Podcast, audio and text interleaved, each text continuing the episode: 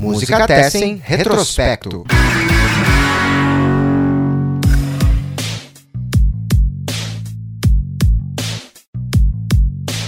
Salve, salve, amigas e amigos do Música Tessem. Nós estamos começando mais um retrospecto agora aqui pelo canal do Música Tessem no YouTube.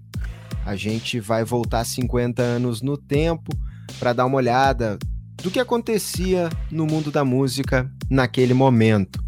Lembrando sempre a vocês que vocês podem nos seguir pelo Instagram, arroba Música Tessem, tem também o Facebook, canal Música Tessem. Aqui no YouTube vocês podem se inscrever, apertar o sininho para receber as notificações. E se está ouvindo pelo Spotify, pode passar numa dessa, num desses canais e conhecer um pouco do que já foi feito. E ali no Instagram, por exemplo, a gente vai postando alguns outros conteúdos para acrescentar aquilo que a gente fala, principalmente na, na, em alguns detalhes, algumas coisas que a gente consegue colocar alguns trechinhos de música, que aqui a gente não roda, né? Então é, é bacana acompanhar assim também.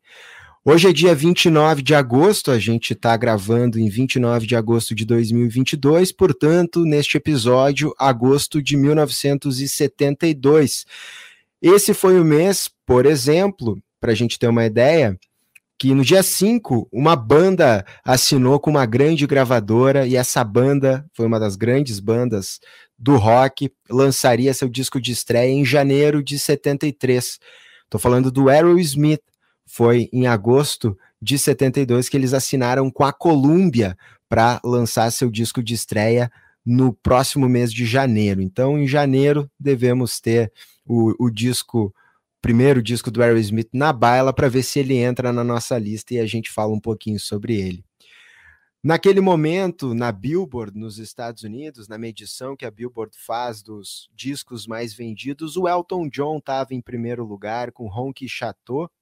Ele já tinha ficado em primeiro lugar em julho, ficou mais um tempo, até que o quinto disco do Chicago tirou o Elton John do primeiro lugar e terminou o mês na primeira posição. Já nas paradas de singles, o, Gilbert, o Gilberto Sullivan, que tinha chegado ao primeiro lugar em julho com Alone Again, Naturally, inclusive uma música que fez bastante sucesso aqui no Brasil também, ficou mais três semanas em primeiro lugar e só foi desbancada pelo pop rock da banda Looking Glass, com o single Brandy, You're a Fine Girl, que chegou ao primeiro lugar. Lá pela Inglaterra, a coletânea vinte Dynamic Hits seguia em primeiro lugar, foi o disco mais vendido na Inglaterra, no Reino Unido, naquele ano de setenta e dois. Nesse momento, as charts britânicas ainda aceitavam coletâneas, então esse disco ficou mais um mês em primeiro lugar por lá. Enquanto nas paradas de singles das charts do Reino Unido, o Alice Cooper chegou ao primeiro lugar com a faixa título do disco School's Out. O single ficou três semanas no topo e foi desbancada.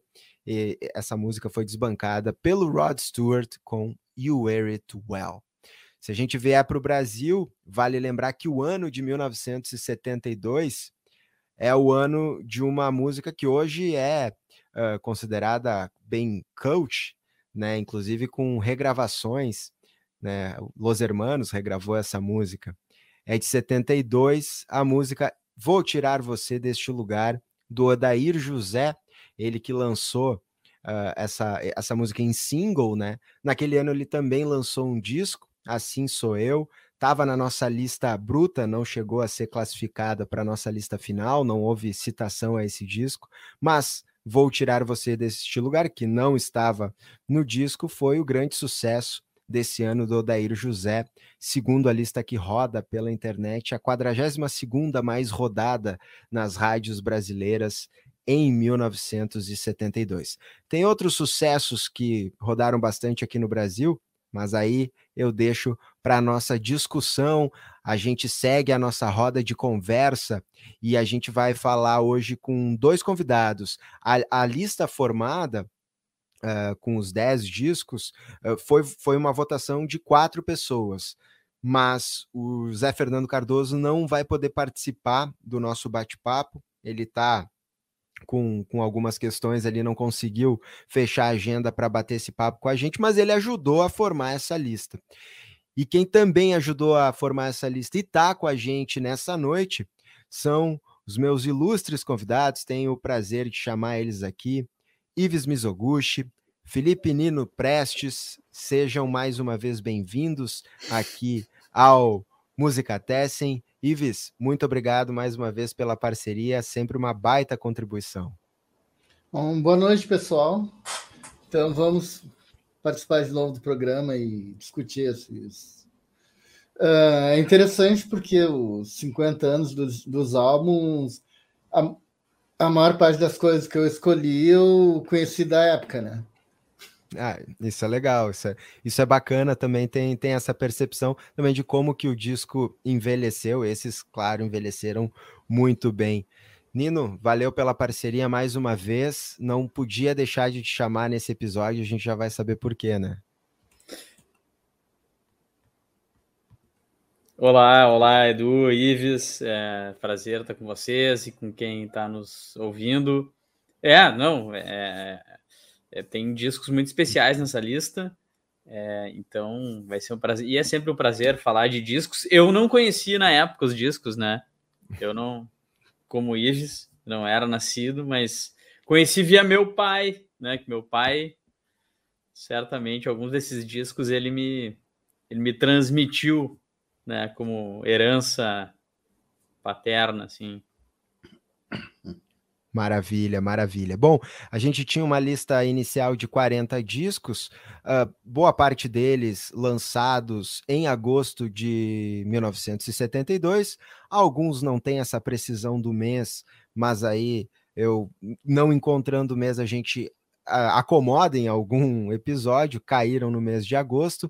A gente, entre os quatro, nós citamos vinte discos, dez pontuaram para estar na nossa lista. Teve três discos que os quatro uh, colocaram, né, na sua lista pessoal, e a gente tem uma lista bem brasileira.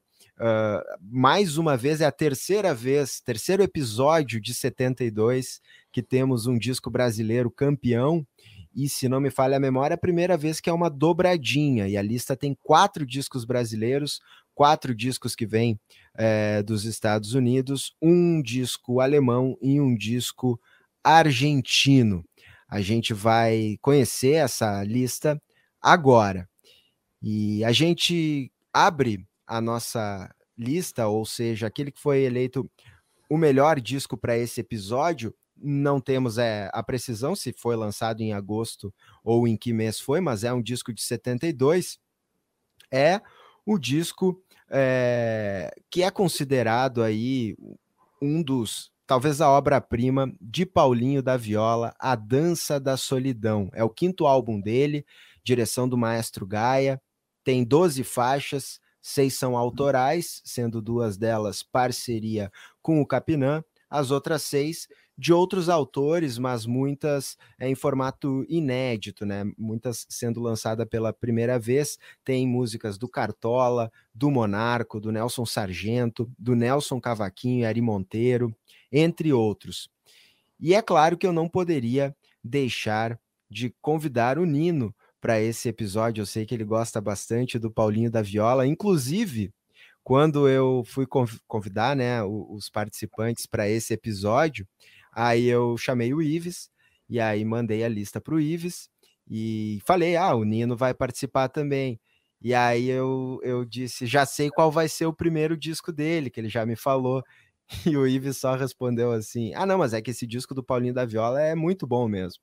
Ele nem, eu nem tinha disco, era o disco, e o, e o Ives também já sabia qual seria a escolha do Nino. Mas não foi só o Nino, eu também botei em primeiro lugar e o próprio Ives colocou em primeiro lugar. Só o Zé não classificou o disco na sua primeira colocação, mas colocou ele em quarto. Então é o disco que atingiu cento e dois pontos e ficou na nossa primeira posição.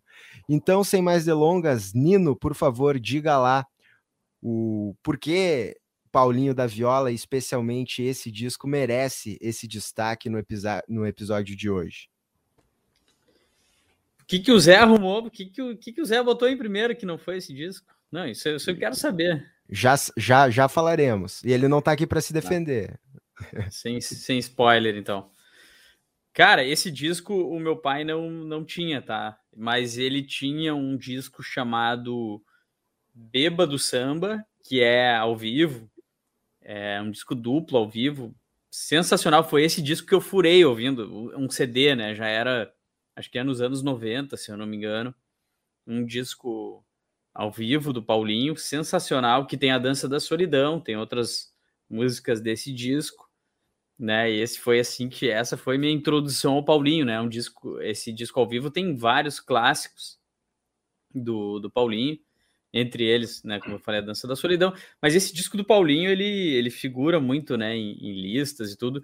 Ele é um disco, acho que mais uh, autoral, assim, porque os primeiros discos do Paulinho, inclusive, a discografia dele inicial, todos os discos se chamam Paulinho da Viola, né? Exceção de um, que foi um rio que passou em minha vida. Mas dos quatro primeiros discos, três se chamam Paulinho da Viola. E é aquela coisa, uma capa que é uma foto do cara, sabe? Aquela, né? Aquela coisa bem, assim, uh, mais solta, assim, ah, reunimos umas músicas do, do, do, do autor aqui e lançamos, né? É... E aí esse disco já vem com uma outra onda, tem uma capa mais, né, elaborada, tem, né, enfim, um repertório também mais... É, tem um título, né, que, que os outros não têm, né, e um título que tem uma... Né, é, um, é uma coisa, A Dança da Solidão, né, é uma coisa mais, enfim, chamativa, mais, mais poética, né, e a escolha do repertório, enfim, tem muitos clássicos, né, no pagode do Vavá, tem a própria é, faixa título... Tem um clássico que, que, que, não, que não é do Paulinho, né? Que é do Wilson Batista, Meu Mundo é Hoje, mas para mim é um clássico na voz do Paulinho. Inclusive, se eu não me engano, é o, é o, é o, é o título de um D V D do Paulinho, né? Um D V D que foi, foi, bem, né? Que foi bem famoso à época, um documentário que conta a, a história do Paulinho. E ele fala muito que ele não é saudosista, que ele não é um cara nostálgico e tal. E essa música, ela é... a música, assim, que é o carro-chefe desse, desse D V D. Então, para mim, é um clássico na voz do Paulinho. Então, é um, é um baita disco, né, cara? Acho que é o, prim- é o primeiro, assim, que o Paulinho se apresenta como um, um, sabe, um... Se coloca, assim, como um autor, como, né, como, né, como uma, uma obra autoral, assim, digamos.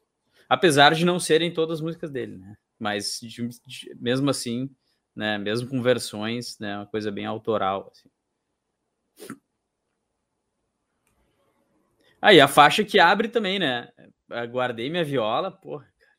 Lindo demais, né, cara?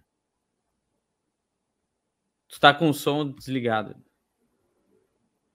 Verdade, muito obrigado. É, a capa é muito boa, né? É, a capa do, do Elifas Andreato, inclusive, que faleceu este ano, né? Autor de sei lá quantas capas históricas da nossa música.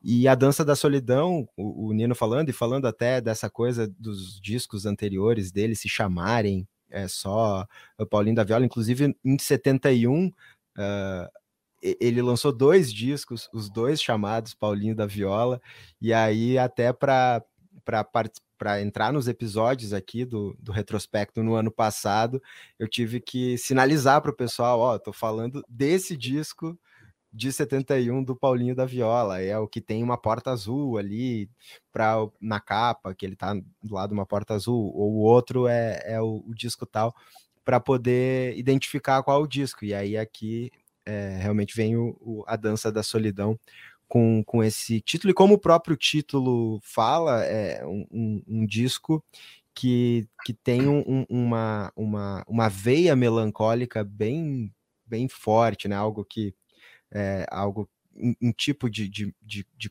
de estado, né? De espírito, assim, e, e, e sonoridade que, que eu gosto bastante, né? Que, que me atrai bastante na, na, nas músicas, nas canções, e é algo que que me parece que rodeia o disco, assim, mesmo que às vezes é, o, o ritmo não seja um, um, necessariamente uma, um ritmo melancólico ou uma, ou uma melodia melancólica, às vezes a melancolia está na letra ou naquilo que ele está cantando, enfim.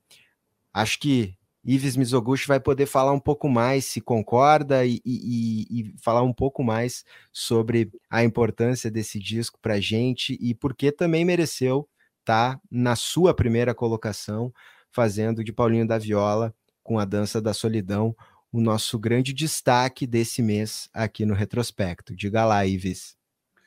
Bom, para iniciar, né, uma das primeiras características da, do samba é isso, né? Ser um ritmo alegre, mas normalmente se trata de, de coisas tristes ou protesto ou coisas assim, né? Isso é uma característica do samba, ser um ritmo muito alegre. E agora, falando do, do álbum do Paulinho, a grande questão assim é que existem algumas pessoas na, na história da música que a simples presença delas modifica o que acontece ao seu redor, né? Ou seja, ele é um disco de samba que tem um choro, coisas assim no meio, mas que, na verdade, ele não está propondo em mudar nada. Pelo contrário, eu acho fabuloso assim, que existe esse disco para que as pessoas daqui a dez ou vinte anos saibam como o samba era de verdade, né? Que é uma coisa que está se perdendo, como o samba é de verdade.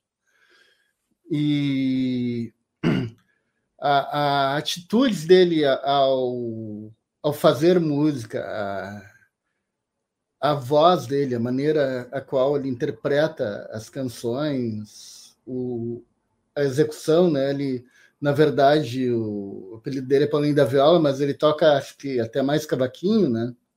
Quem toca mais violão é o pai dele. E esse é um, esse é um álbum que eu me lembro perfeitamente, sim, da minha infância, tanto que eu nem me preocupei em ouvi-lo para escolher. Eu fui reouvir hoje, assim. E o Paulinho é um cara que ele trabalha muito bem com a tradição, mas nos anos oitenta ele compôs com a Rico Barnabé, né? Ele, no Tubarões Voadores, ele gravou um... Ele, ele canta um samba dodecafônico, né? Então, é um cara que não tem medo da, da novidade e, ao mesmo tempo, trabalha com a tradição de uma maneira incrível. E a beleza da voz dele, né? A, a clareza no canto, a articulação, a melodia.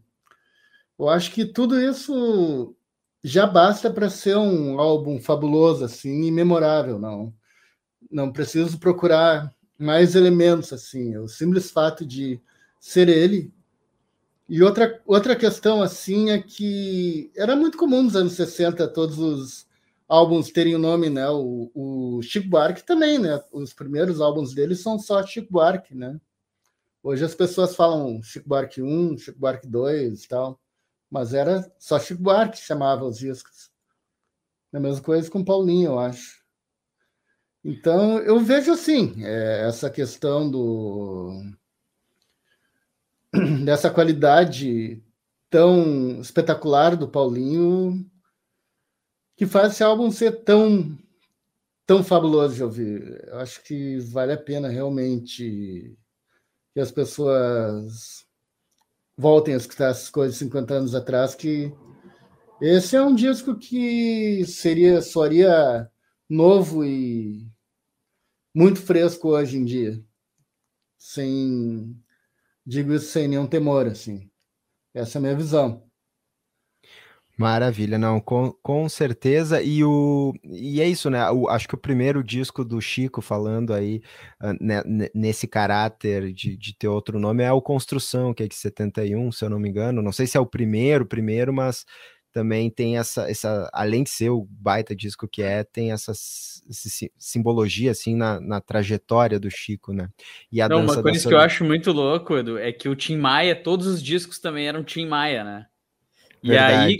Quando ele lança o Tim Maia Racional, eu acho que muito do, do sucesso, do, não, não que não seja um puta disco, mas muito ele se destaca na discografia do Tim Maia por ter um nome, eu acho, sabe?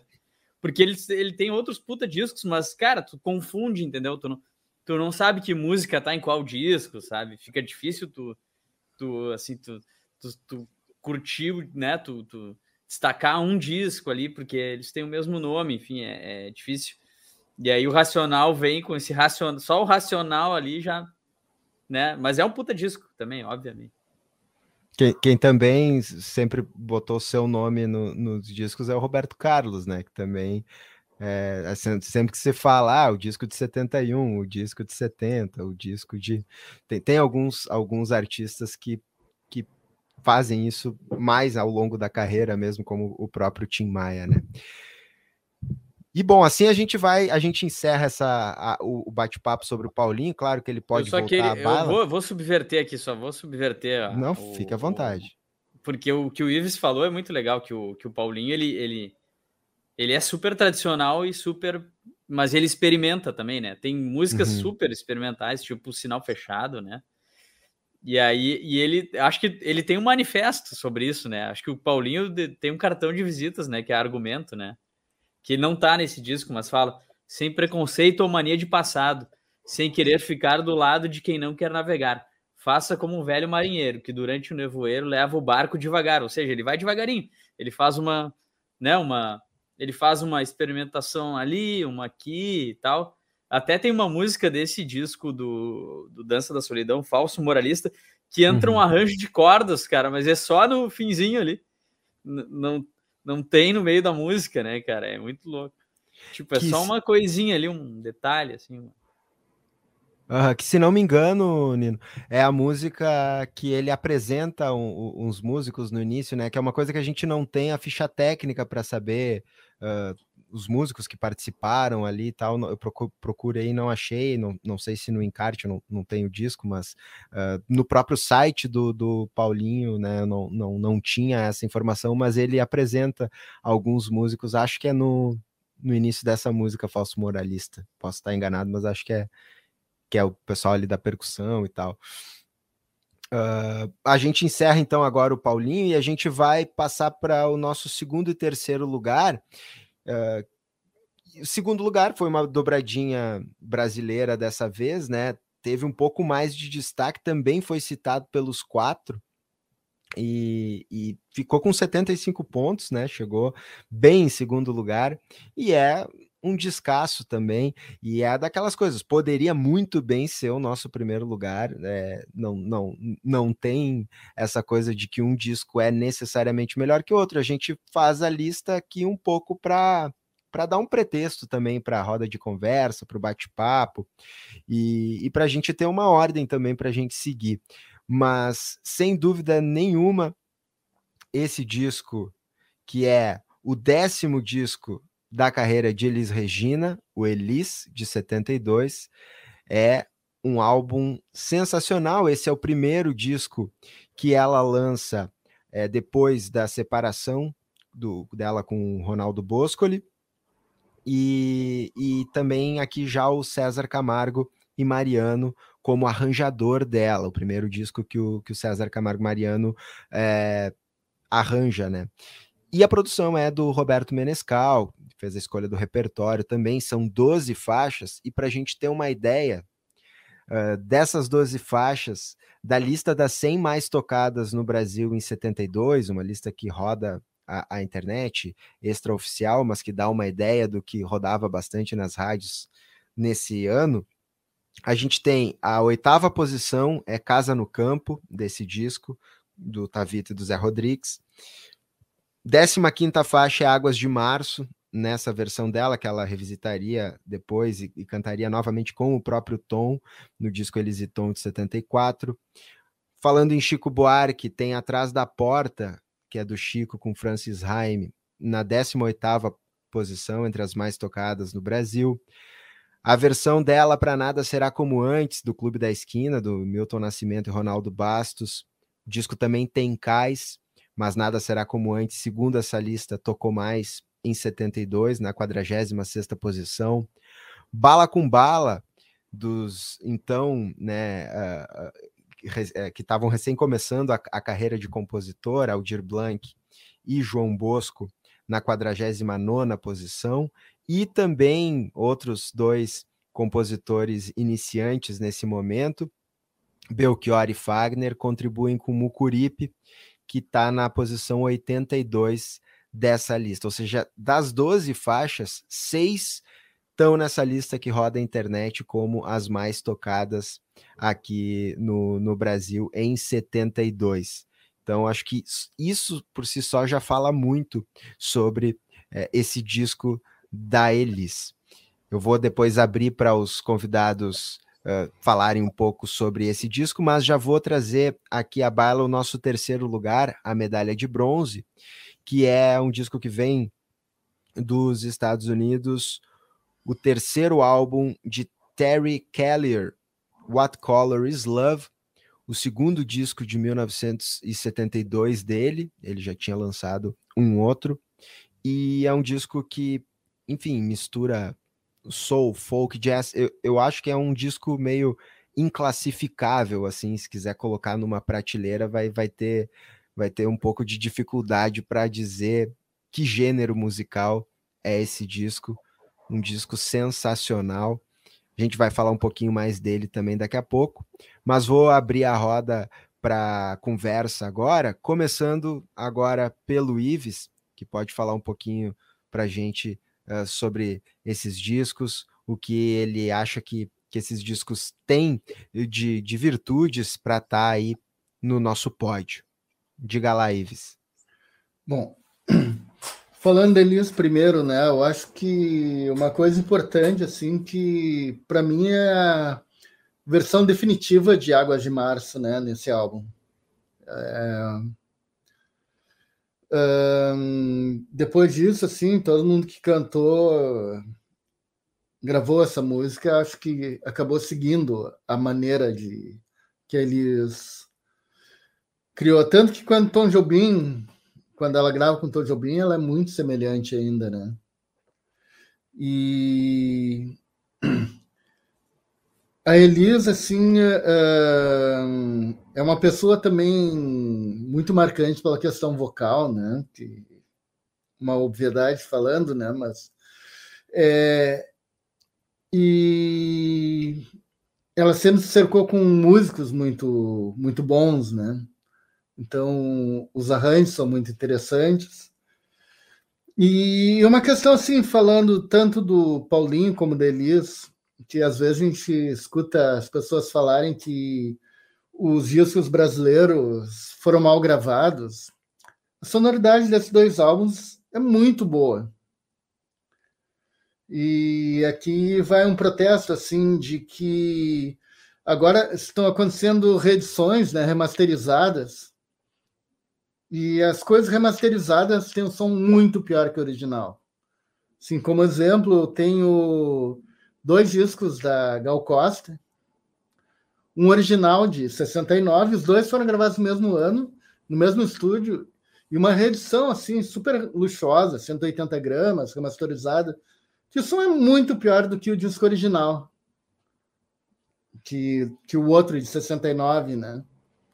Inclusive, esse que eu tenho, de sessenta e nove, é mono.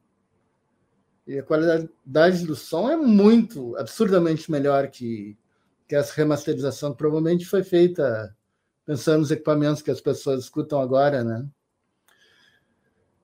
E, bom, agora falando assim do, do álbum, em terceiro lugar, eu fui pesquisar algumas coisas assim, a respeito dele, né? E ele não, não fez nenhum sucesso, né? Ele, ele voltou à carreira depois que redescobriram ele.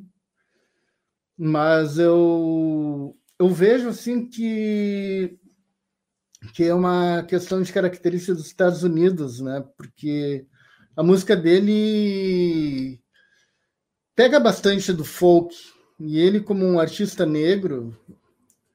ele não, acho que ele não, não consegue entrar nas rádios brancas pelo, que, que trabalham veiculando folk, né? As rádios negras, elas tocavam mais um soul mais típico, né? Tipo, a gente vai ouvindo o Jazz ou Michael Jackson depois, né? E eu acho que isso fez com que ele tivesse um... uma dificuldade na carreira, porque os Estados Unidos é bem claro isso, né? Eles têm, principalmente naquela época, eles tinham rádios negras e rádios brancas. E, e, por exemplo, o blues ele só se tornou algo que toda a população americana foi conhecer quando foi para a Inglaterra, né? E quando os bandos ingleses foram lá tocar e disseram que era uma música que era dos Estados Unidos. E aí eles começaram a, a ver que era uma música dos negros americanos, né? Então, eu vejo isso, assim, que o fato de ele não ter conseguido sucesso se relaciona um pouco com ele ter ficado num limbo entre as... Porque naquele período, tu tocava na rádio ou tu não era ouvido, né? Então, eu vejo um pouco isso.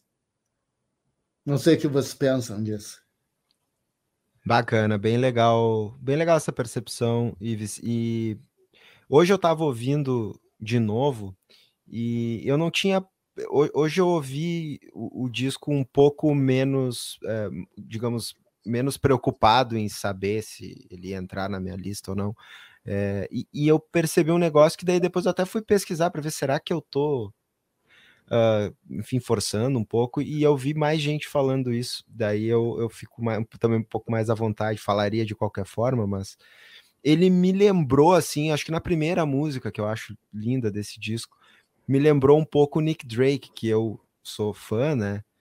E, e eu não sei, ele me pegou de alguma forma parecida com o Nick Drake.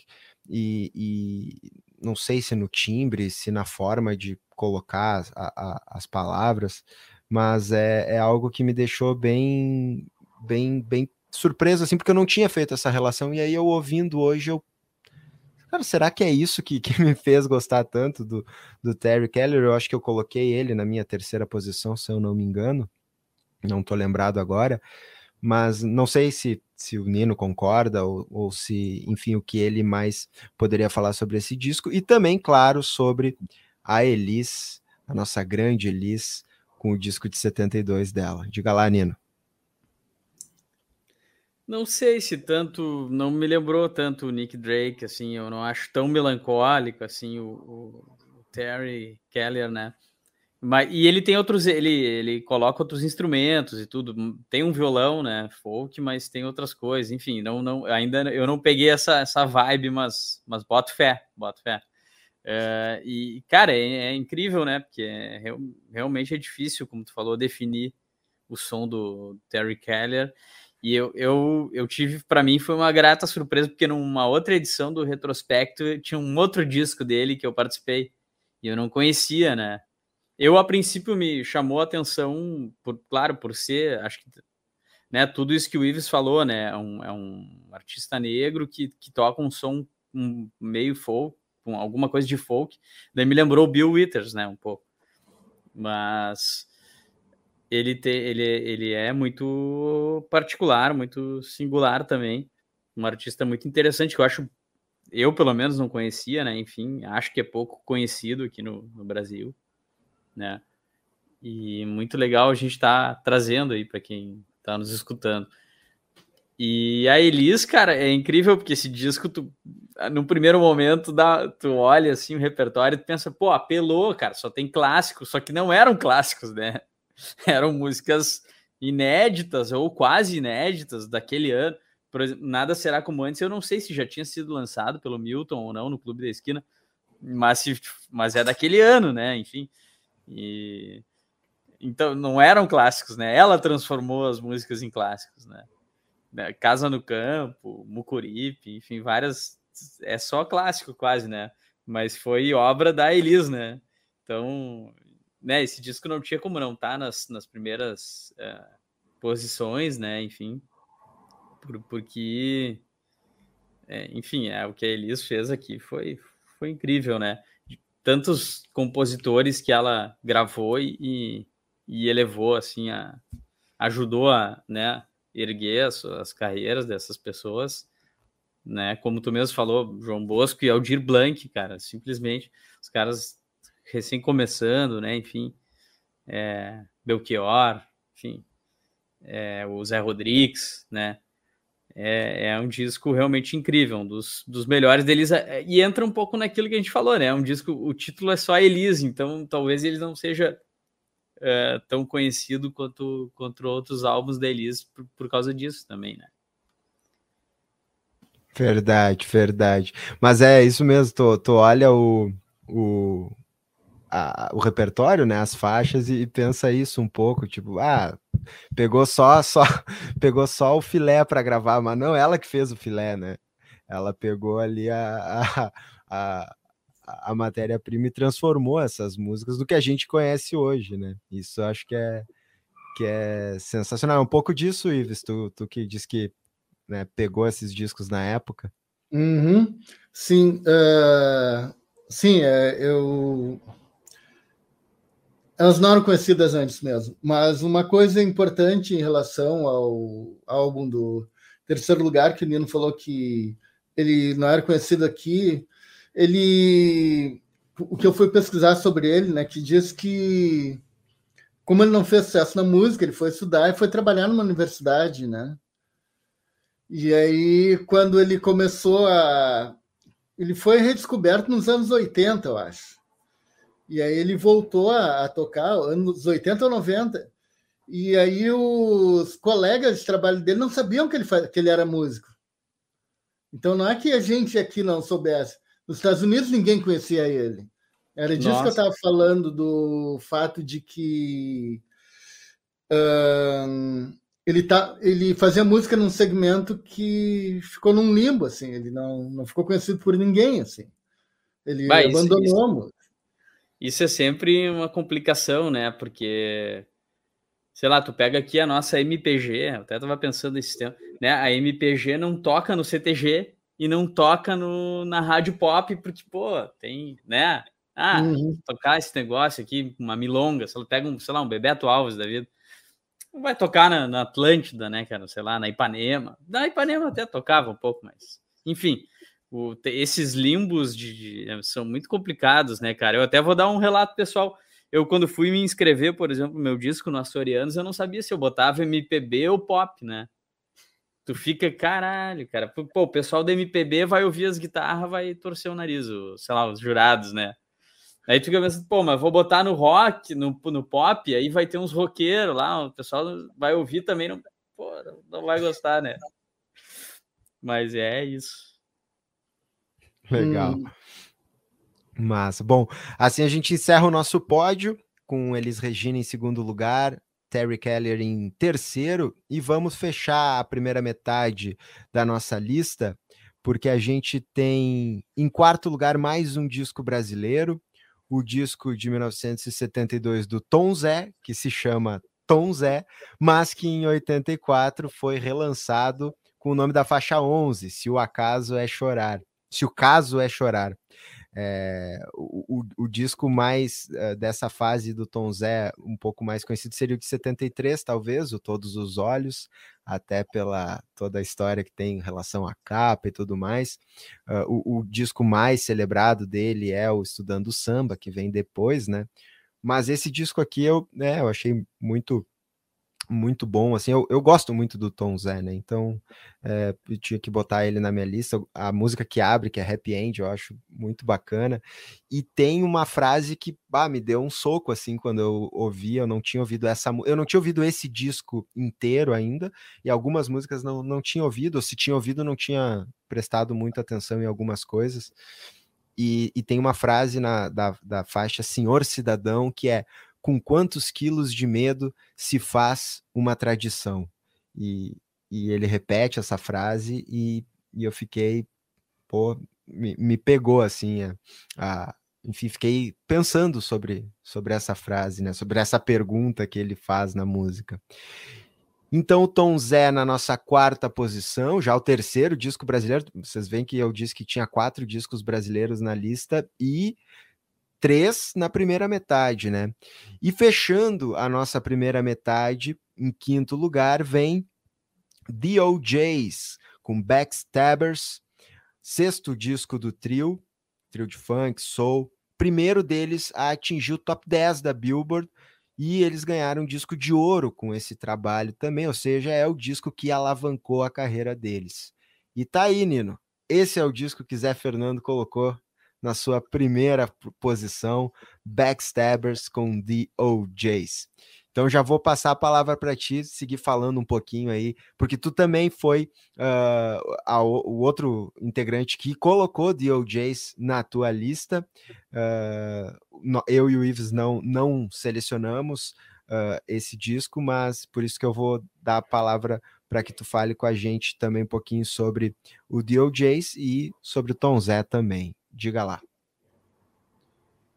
Cara, esse, esse disco eu, eu achei muita categoria, né? Muita, tudo no lugar, assim, os arranjos, a, né? a execução, os músicos, cara, achei, achei muito bom, assim. Mas não conheço a fundo, né? A gente pega a lista ali, vai escutando, mas não é um, mas não é um disco que eu conheça muito a fundo, assim. Mas é, é, é muito bom, cara. Não tem nada, sabe? É, é muito bem tocado, não tem nada fora do lugar, é um negócio impressionante.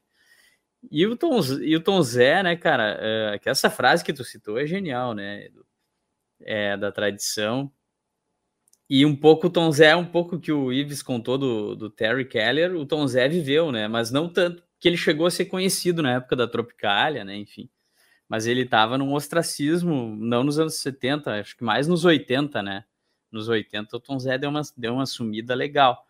E aí foi, teve aquela história do David Byrne, né, de resgatar um pouco ele. E felizmente hoje o Tom Zé tem o tamanho que merece, assim, né?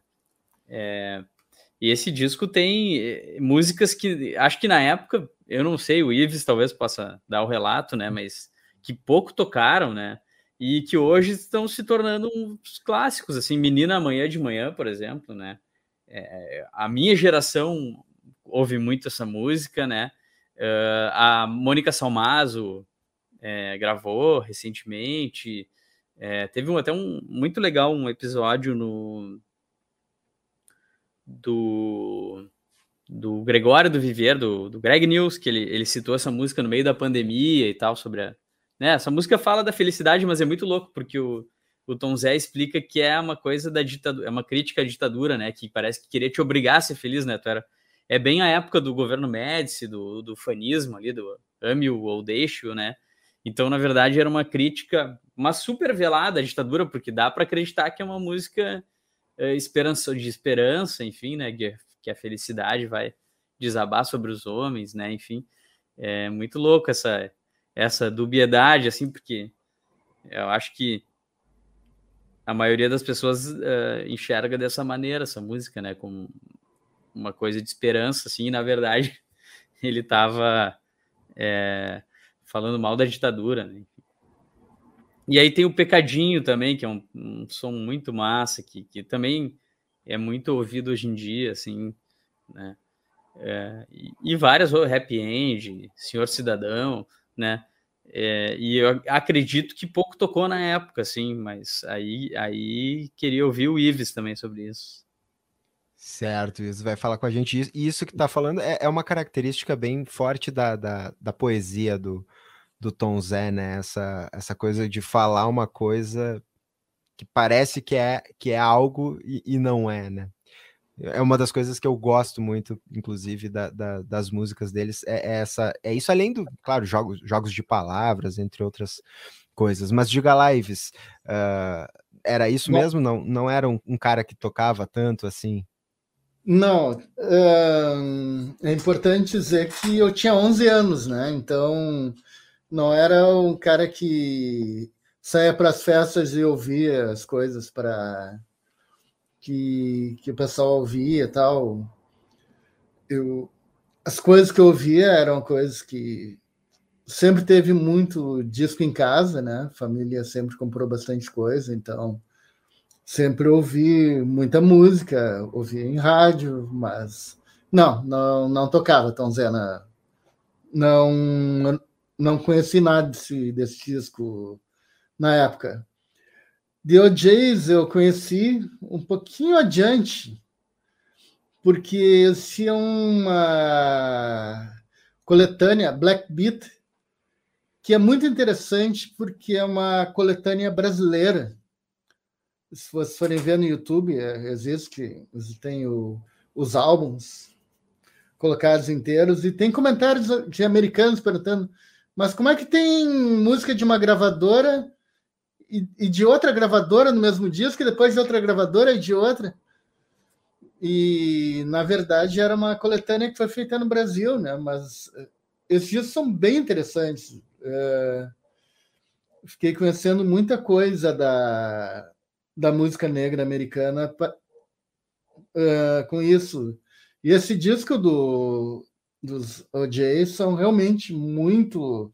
É muito bom a, a gravação, os instrumentos, como o Nino disse, o instrumental é, é fabuloso, assim. E, e aí, entrando na, na questão que eu coloquei antes com o terceiro colocado, eles estavam inseridos dentro de um estilo o qual eles tinham como, como atingir o público certo, né? E era o momento que a, a música pop negra, né, estava começando a, a tocar em outros locais, né? Não só nas rádios estritamente negras, mas começando a...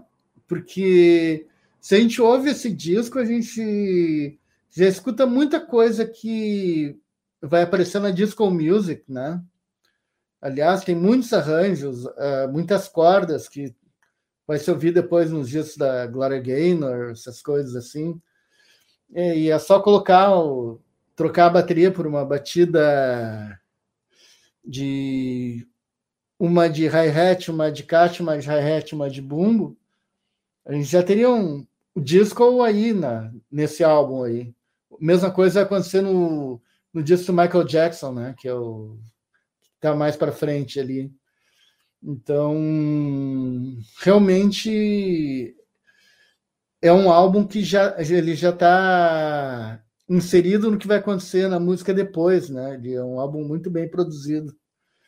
Uma curiosidade muito interessante que na, na falando agora do Tom Zé, é que na Wikipédia fala que ele vem de família abastada por conta de um bilhete premiado na loteria. Nossa, é, genial essa. Eu não estava ligado sim. nessa. Sim, isso aí é, isso aí é, aconteceu mesmo. É, eu lembro, eu dei mais uma, uma pesquisada, eu fiz uma matéria uma vez, acho que foi nos oitenta anos do Tom Zé, talvez, não lembro. Uh, e, e tem essa história mesmo, ele conta em entrevistas também, é, é bem interessante. E é aquela coisa, né? As entrevistas do Tom Zé são meio hipnotizantes, né? Tu começa a ouvir e, e vai, né? Mas é, é real isso mesmo. E, bom, assim, a gente encerra, então, a, a, nossa, a nossa primeira metade da lista. E agora passa para os outros cinco discos que ficam ali de sexto ao décimo lugar, para a gente pincelar o que vocês acharem mais interessante pincelar desses trabalhos. Eu vou, aí vocês vão escolhendo aí os que vocês quiserem falar, se quiser falar de todos também tá à vontade, mas fiquem uh, completamente uh, livres para escolher, e eu vou pegando as capas aqui do jeito que eu conseguir. Vou só falar para vocês aqui, então, o nosso sexto lugar. É um disco ao vivo, se eu não me engano, é o primeiro disco, o único disco ao vivo dessa lista, se eu não me engano, foi o Jazz at Santa Monica, at, at Santa Monica Civic setenta e dois, que é um disco que está na discografia da Ella Fitzgerald, mas tem a participação de vários artistas, como a orquestra do Count Basie, trio do Tony Flanagan, o pianista, e outros artistas. Esse é um, um álbum que tem quase duas horas e meia, se eu não me engano. Foi lançado num L P triplo e gravado no Auditório Cívico de Santa Mônica, nos Estados Unidos, e está na nossa sexta posição. Em sétimo lugar, o Zeit, ou Zeit, não sei como seria a pronúncia, que é o terceiro álbum do Tangerine Dream, banda experimental alemã, daquilo que, daquela turma que depois ficou conhecida como o Krautrock, né? E é o primeiro disco da banda com Peter Baumann, que toca órgão, vibrafone e sintetizador nesse disco. Eu sei que Ives Mizoguchi quer falar mais sobre esse trabalho do Tangerine Dream. Na sequência, eu já abro o microfone para ele. Em oitavo lugar, uma trilha sonora, o quarto disco brasileiro e o terceiro da lista que foi citado por todos. Quando o Carnaval Chegar, com Nara Leão, Chico Buarque e Maria Bethânia, é a trilha do filme de mesmo nome do Cacá Diegues, foi um musical lançado naquele ano, e a faixa título, né, que é cantada pelo Chico, Quando o Carnaval Chegar, está na lista das cem mais tocadas na rádio daquele ano. Lá embaixo, na posição noventa e cinco, mas está nessa lista. Em nono lugar, o nono vem da Argentina, é o segundo álbum do duo argentino Pedro e Pablo. O nome do disco é Conessa. Pedro e Pablo era o nome artístico do duo, formado pelos músicos Miguel Cantilo e Jorge Durietz, é, pioneiros do rock argentino, um álbum que a revista Rolling Stone da Argentina colocou na posição trinta e nove entre os maiores discos do rock argentino. Esse trabalho tem participação especial do Roque Narvaja. E na nossa décima posição, o Ives já tinha falado sobre ele, é o segundo álbum solo do Michael Jackson, o Ben, que foi lançado em agosto de mil novecentos e setenta e dois. A faixa título foi o principal hit do, do disco, está na lista das mais tocadas no Brasil também naquele ano, na décima posição, e aqui nesse momento o Michael ainda fazia parte do Jackson five, mas já tinha começado em paralelo a sua carreira solo. E a curiosidade, e aí eu nunca achei se foi coincidência ou não, mas é, o disco do Jorge Ben, de setenta e dois, também se chama Ben, né? É, é uma curiosidade aí, a gente está falando bastante sobre nomes de discos, então vou abrir para o Ives falar sobre esses trabalhos, o, do, do que ele quiser, quiser falar. Eu sei que do Tangerine Dream ele vai falar, porque ele... Me, me, me confessou antes que queria falar sobre esse disco, mas também sei que, pelo menos do Jazz at Santa Monica, alguma coisa ele vai, vai ter o que nos dizer. Mas fica à vontade para falar sobre o que tu quiser, Ives. Certo. Vamos de trás para frente. Hoje é aniversário do Michael Jackson. E... Olha, e, e não foi, isso não foi, não foi nem um pouco programado, assim, eu nem tinha visto isso. Ah, sim, sim. E uma coisa interessante, uh, isso é memória, né? Não tenho certeza, mas acho que Ben, na verdade, a faixa Ben, ela é trilha de um filme, e Ben era o nome do ratinho. Uh, eu não tenho, eu não fui procurar para confirmar isso, mas que seria um ratinho num filme que... O nome da música era por causa do ratinho esse do filme. Mas uma coisa interessante é que Michael Jackson é o... e o Jackson five são, são um grupo que começa a, a furar a, a bolha da música negra e, e ser ouvido por todo mundo, né? Isso é algo que é bem importante.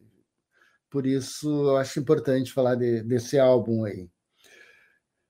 Sim, é, é bem interessante falar do, desse álbum triplo do, do jazz por causa da Ella Fitzgerald, né? Porque ela, ela é fabulosa, né? E, e uma coisa muito interessante é que tem uma versão de Madalena que ela canta em português. Não sei se vocês chegaram a... que é mais de duas horas de álbum, né? Mas em certo momento ela... e a versão é muito boa, ela faz uma divisão com os cat singing, assim, muito legal. É muito bom, muito boa a versão dela de Madalena. Fora todas as coisas de jazz, tem tem uma faixa com Oscar Peterson tocando também, que bem legal. Vamos em frente, assim. Então, E, bom, vamos falar do, do disco do... Na verdade, eu considero um disco do Chico. É um disco... Estou uh, pulando de um lado para o outro, né? Mas é um, é um disco muito bom. E, e, na verdade, não deixa de ser algo também falando da ditadura, né? Porque ele fica falando que vai se guardar para quando o carnaval chegar, ou seja, à espera de que as coisas mudem também, né? E agora vamos, vamos pulando rapidamente, né? Agora eu vou para o Tangerine Dream, que é uma questão bem, bem interessante, assim, porque um, o, o pessoal do rock progressivo, né? Por exemplo, assim, o Yes, ele, ele era uma banda que trabalha, era muito neoclássico, né? Muito ligado ao, à questão do classicismo. O Genesis já, já pega uma coisa um pouco mais moderna, né? Que a questão, tra, uh, trabalham bastante com a questão rítmica e coisas assim. E, mas esse álbum do Tangerine Dream, ele é muito interessante porque ele está muito em contato com a música erudita mesmo, né? Música eletrônica dos anos cinquenta, assim, ou seja, um atraso bem, bem curto, né? Em relação ao uh, Stockhausen, coisas assim. E porque o Tangerine Dream tem, tem discos que soam como rock, que tem guitarra, tem flautas, coisas assim. E esse realmente soa como algo de, de música erudita, né? E isso é uma coisa bem... Na verdade, eu ouvi diversas vezes esse álbum. Eu realmente gostei de ouvir. E uma outra... Uh, aí falando de uma curiosidade interessante, é que a, a NASA agora, essa semana, divulgou de novo, falando que tinham... Uh, decodificado o ruído do, de um buraco negro, né? E é muito interessante porque parece muito com a música do Ligeti, para dar como referência a música que foi utilizada no, pelo Kubrick no filme dois mil e um, a música Lux Eterna. É muito interessante porque parece que o Ligeti previu o que a NASA ia fazer, porque é exatamente a mesma coisa, só que o que o Ligeti fez foi só com vozes, não tem nenhum sintetizador ali, só vozes humanas. É muito legal. Massa, é massa. Muito legal, muito bacana. Ives, eu dei uma pesquisadinha aqui, rápida, e é mais ou menos isso mesmo, a música do, do Michael Jackson, ela é para o filme Ben, que saiu naquele ano de setenta e dois, que é um spin-off do filme de setenta e um, uh, e, e o spin-off é, é, é por conta desse, desse personagem, enfim, que é um ratinho, que é um, um, um, um bichinho de estimação ali e tal, e enfim, aí ele se torna o melhor amigo do, do, do gurizinho da, do filme, protege ele de sofrer bullying e tal, entre outras coisas. Dei uma pesquisadinha rápida, mas é isso mesmo, a música foi composta para o filme. Vou passar agora a palavra para o Nino, que vai ficar à vontade para falar sobre o que ele quiser. Ele me, me confessou que tinha curtido bastante o Pedro e Pablo, fomos nós dois que colocamos o disco na, na lista, no fim das contas. Ele colocou mais bem posicionado que eu, né? E, e uma curiosidade que eu vou passar, pra, antes de passar a palavra para o Nino sobre esse disco, é que Conessa é o nome da, da, da rua onde ficava a casa em que eles moravam, e que eles moraram nesse casarão durante um tempo, fizeram na, né, uma sala de ensaios ali, outros músicos da cena da época foram uh, morar com eles, e, e outros artistas também, de outras expressões artísticas, foram morar com ele. E aí tem uma uma, uma entrevista com o Cantilo perguntando para ele se ele uh, voltava nesse endereço, né? Se ele visitava o endereço de novo, já que tinha sido tão marcante para ele, enfim, para a história da música, do rock argentino. E ele dizia que sim, que, que ele às vezes passava de volta, mas que já tinham derrubado, a casa não existia mais, derrubaram e construíram um edifício já lá. E eu fico pensando, ainda bem que essas coisas só acontecem na Argentina, não acontecem aqui em Porto Alegre, aqui no Brasil, né? É, pelo menos aqui a, a gente...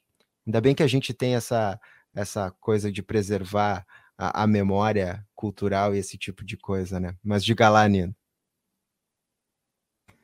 Cara, eu não conhecia Pedro e Pablo, nunca tinha ouvido falar.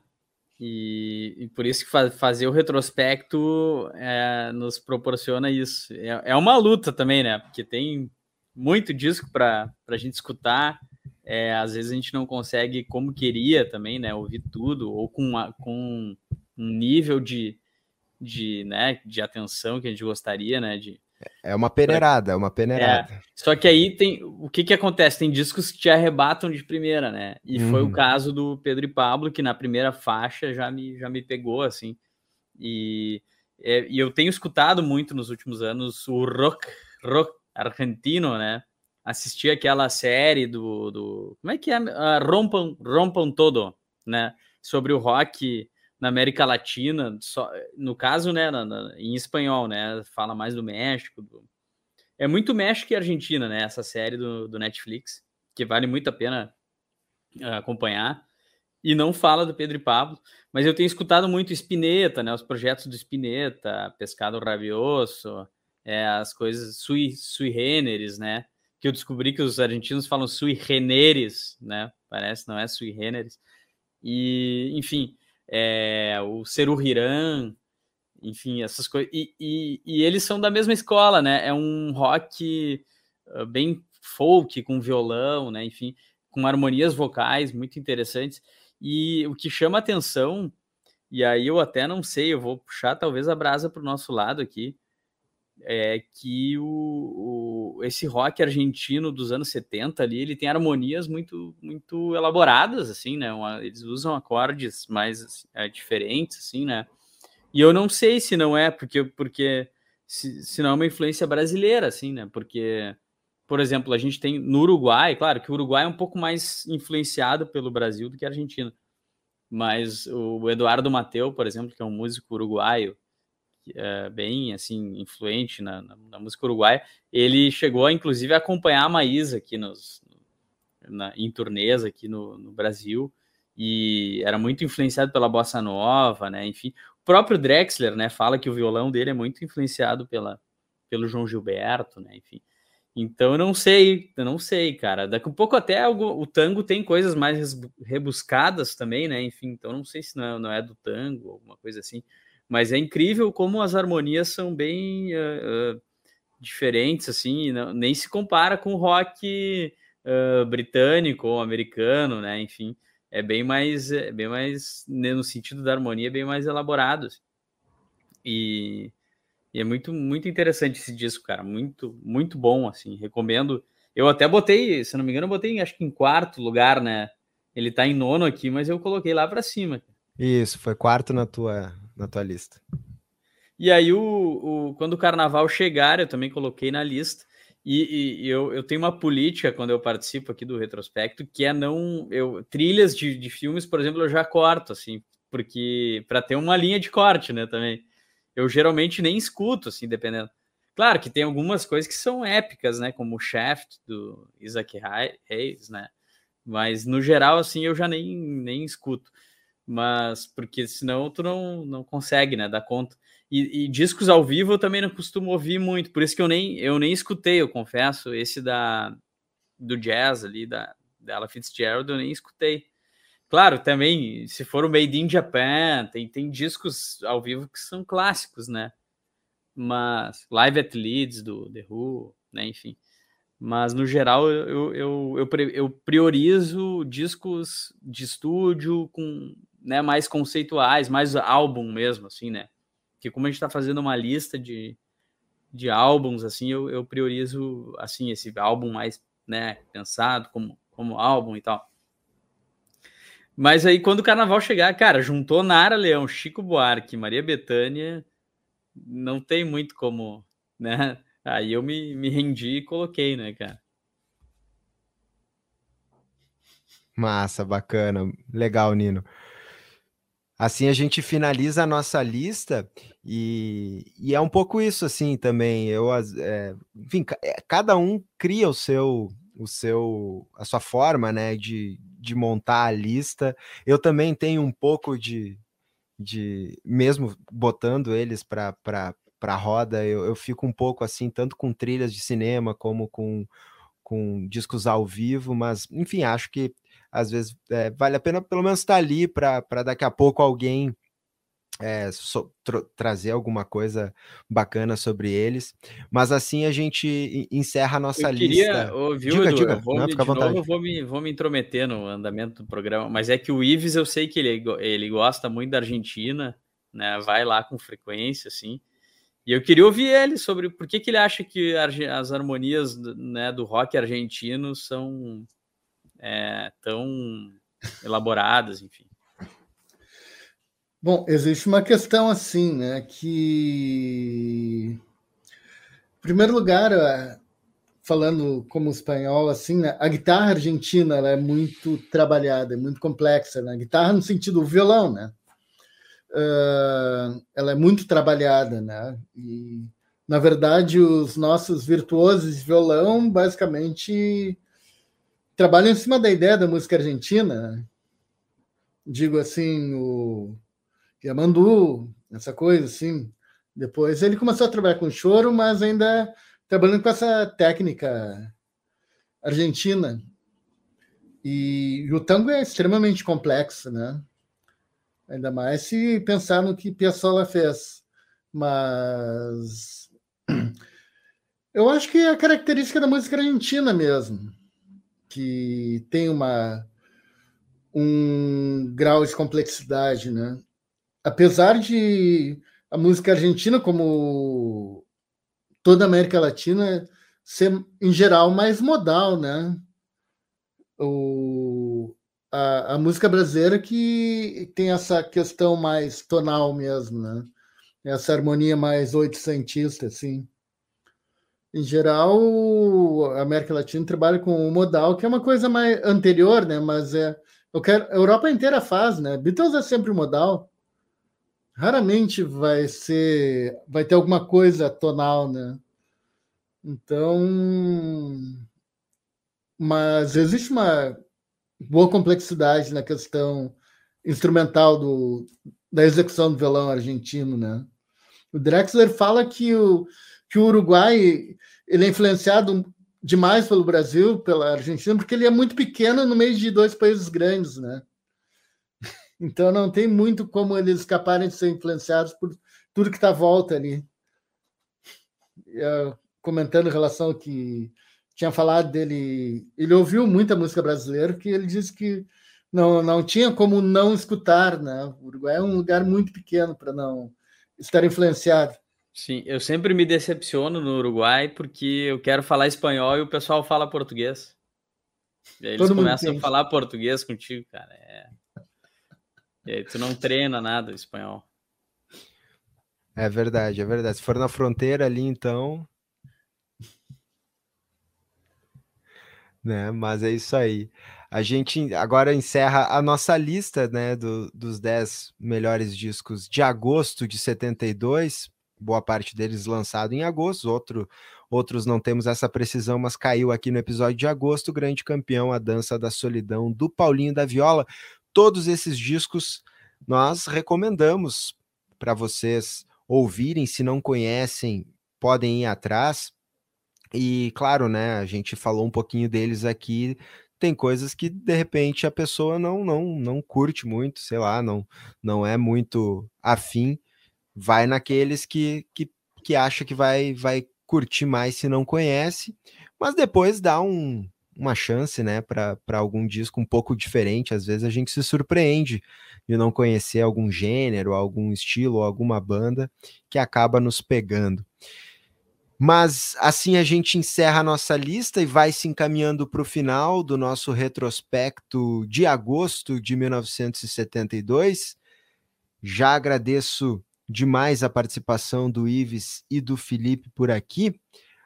No final, eu sempre peço para os nossos convidados trazerem alguma indicação para além dos discos. Os discos a gente fala aqui, é, é a nossa pauta principal, mas alguma coisa que tenha visto de por último, relacionado à música, se quiser trazer alguma coisa adicional uh, sobre algum artista que a gente falou aqui, enfim, não precisa ter relação com o episódio, mas só relação com música.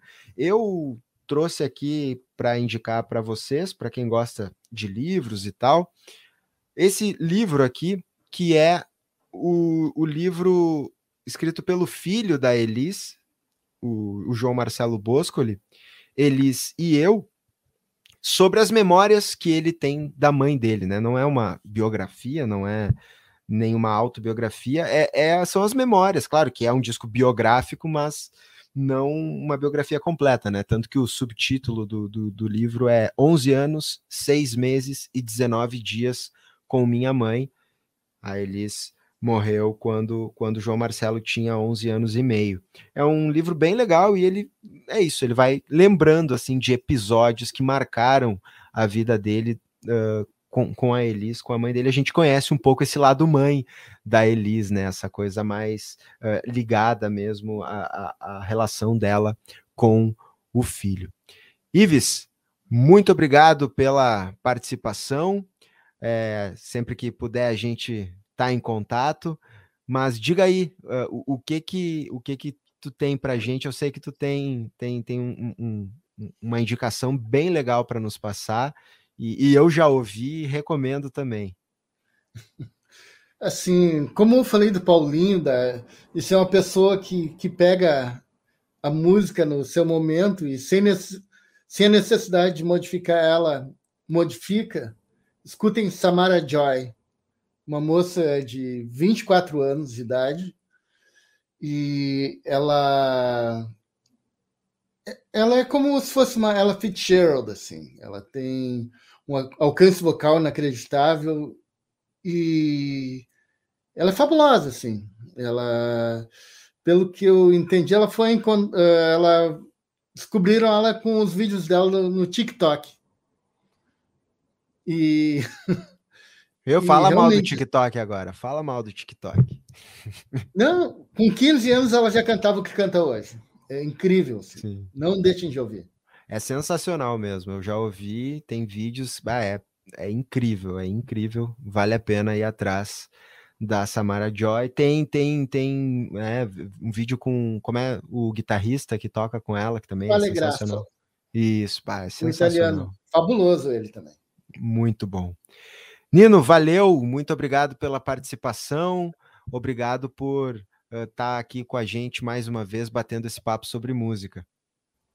Valeu, Edu, sempre uma satisfação participar do Retrospecto, valeu, Ives, sempre uma honra também conversar contigo, e eu vou indicar, eu vou indicar um amigo meu, cara, vou, não, né, vou, mas porque merece mesmo, porque merece, o Nandico Saldanha, cara. Ele é um compositor de Uruguaiana, né? Morou aqui na, em Porto Alegre e hoje em dia está novamente em Uruguaiana. E ele é muito da escola do Pirisca Greco, assim, é uma música sempre calcada no regional um pouco, assim, um acento, uma coisa, mas tem reggae, tem, sabe, tem, uh, tem muitas vezes harmonias uh, mais, assim, puxando para para bossa nova, enfim. É, é que é uma coisa que desde daqueles festi os festivais ali, Califórnia, fim dos anos oitenta, setenta, sempre teve uma, uma, um, uma coisa mais rebuscada, um pouco puxando para M P B, né? Enfim, o Fernandinho é um pouco dessa, o Nandico, né? Ele, ele assina, eu chamava ele de Fernandinho, ele assina como Nandico Saldanha, né? O, o Nandico, ele tem essa, essa, essa pegada, assim, ma, né? Mais, assim...